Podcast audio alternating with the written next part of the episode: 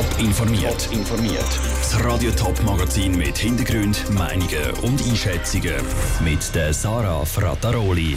Wie ein Infektiologe zu einem Corona-Impfzwang in der Schweiz steht und wie das Kantonsspital St. Gallen herausfinden wie viele Ostschweizer das Coronavirus schon hinter sich haben, das sind zwei von den Themen im Top informiert.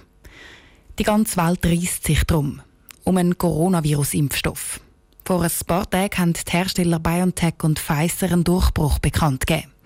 Die Schweiz hat sich schon mehrere Millionen Dosen von dem Impfstoff gesichert. Die Frage ist nur, lassen sich die Leute auch wirklich impfen? Nein, zeigen die Umfragen. Die Zurückhaltung ist gross. Der Präsident vom Schweizer Pharmareis Roche fordert darum heute in der Handelszeitung einen Impfzwang. Der Bundesrat wird davon aber nichts wissen. Wer hat recht? Stefanie Brändle hat den Infektiologen gefragt, auf welcher Seite das er steht. Bundesrat gegen Roche-Präsident. So sehen die beiden Fronten aus, wenn es um einen Coronavirus-Impfzwang geht. Während der Bundesrat klar gegen die obligatorische Corona-Impfung ist, ist der Roche-Präsident Christoph Franz dafür. Der Andreas Czerny, Infektiologe an der Klinika Luganese Moncucco und Professor an der Universität Bern, gehört zum Team Bundesrat. Ich denke, die Strategie muss die sein von einer Auswahl von sicheren und effizienten Wirkstoffen und einer transparenten Information zur Evaluation von diesen Impfstoffen. Und dann muss der Bürger selber können entscheiden, ob er die Impfung machen will oder nicht. Ein Impfzwang würde bei der Schweizer Bevölkerung nämlich abschreckend wirken und darum gar nichts bringen. Dazu kommt, dass es dafür zumindest am Anfang gar nicht genug Impfdosen hätte. Viel wichtiger ist für Andreas Czerny das systematische Aufteilen vom Impfstoff beispielsweise Personen, die im Gesundheitswesen arbeiten, Personen, die essentiell sind für unsere Wirtschaft und unsere Sicherheit und unsere Ausbildung, dass man die Risikopersonen, die eben einen schweren Verlauf haben, dass man die impfen. An so einer Strategie ist der Bundesrat jetzt auch schon dran. Er hat schon mal bei BioNTech und Pfizer 3 Millionen Corona-Impfdosen verbindlich reserviert. Jetzt heisst es also abwarten und beim Rennen um den Impfstoff mitfiebern.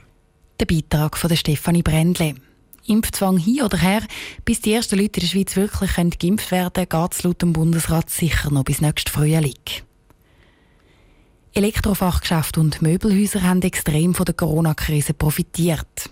Wegen dem Homeoffice haben sich ein Haufen Leute eingedeckt mit Schreibtisch, Bürostuhl, PC-Bildschirm und so weiter. Ganz anders sieht das bei den Gastrobetrieben aus. Die leiden extrem unter der Corona-Krise. Um sie zu unterstützen, hat der Winterthur Stadtrat neue Massnahmen ergriffen. Die Reaktion darauf hat Pascal Schlepfer. Schon Anfang Oktober hat der Stadtrat Zürich gesagt, Restaurants dürfen im Corona-Winter draussen Zelt und Heizungen mit erneuerbaren Energie aufstellen. Jetzt, knapp einen Monat später, ist der Winterthur Stadtrat nachgezogen, sagt Stadträtin Katrin Cometta. Winterthur hat das Interesse an einer lebenden Gastroszene und Gastronomie ist besonders hart getroffen, auch von der Corona-Krise.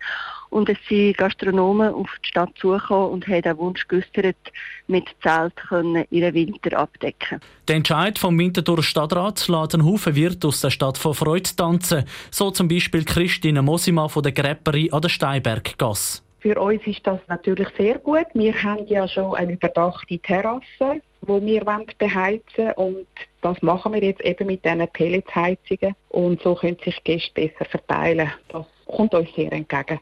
Es gibt aber auch Restaurants, die von der Erlaubnis für Zelt- und Holzheizungen nicht profitieren können.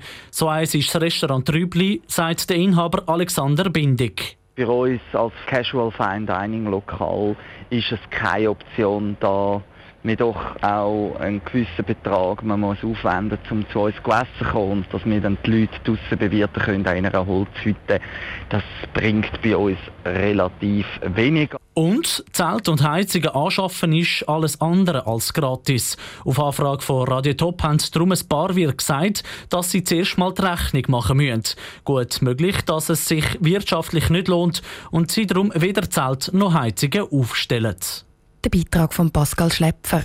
Die Holzheizungen und Zelter dürfen die Winterthurer Gastrobetrieb bis Ende März draussen aufstellen. Schon im Mai hat der Stadtrat entschieden, dass sie außerdem ihre Aussenflächen vergrößern können. Die Regel gilt neu sogar bis Ende November 2021. Ist jemand, der sich mit dem Coronavirus angesteckt hat, nachher auch immun? Das ist eine Frage, die die Forscher in der Medizin beschäftigt und die sie bis heute nicht haben können beantworten Um deren Antwort einen Schritt näher zu kommen, macht das Kantonsspital St. Gallen eine Antikörperstudie. Wie diese Langzeitstudie abläuft und welche Ergebnisse sich die Forscher erhoffen, im Beitrag von Selin Greising.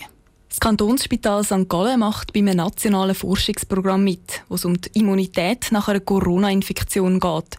Das Ziel des Spitals ist es, dass gut 3000 Leute mitmachen. Für das kommen zufällig ausgewählte Leute Post über, erklärt Philipp Lutz vom Kantonsspital St. Gallen. Einem ersten Schritt werden wir Personen anschreiben im Kanton St. Gallen und dann im zweiten Schritt Leute aus dem Kanton Graubünden. Das heisst, man kann nicht von sich aus jetzt an dieser Studie mitmachen. Mitmachen können nur die Leute, die hier angeschrieben werden. Die Adresse hat das Kantonsspital vom Bundesamt für Statistik und sind zufällig ausgewählt worden. Die, die angeschrieben worden sind, melden sich im ersten Schritt für eine Blutentnahme an. Weil, wenn es Corona-Antikörper gibt, dann sind sie im Blut, erklärt Philipp Lutz. Es ist natürlich wichtig zu wissen, wie sich der Antikörper bildet jetzt, wie sich dies verbreitet. Es ist ja für den weiteren Verlauf wichtig zu wissen, ist es wirklich sicher, dass Nebert, der da hat, auch wirklich Antikörper entwickelt hat und auf dem Punkt erhofft man sich einfach da aus dieser Studie dann entsprechende Ergebnisse. Im Rahmen der Studie sollte auch geklärt werden, wie lange jemand immun sein könnte gegen das Coronavirus, wenn er sich vorher schon mal infiziert hat. Celine Greising hat berichtet. Insgesamt gibt es in der Schweiz mittlerweile 40 Studien zur Immunität vom Coronavirus. Wenn es erste Ergebnisse aus diesen Studien gibt, ist noch völlig offen. Je mehr Leute das mitmachen, desto schneller erhoffen sich die Forscher auch Resultate. Top informiert, auch als Podcast. Mehr Informationen gibt es auf toponline.ch.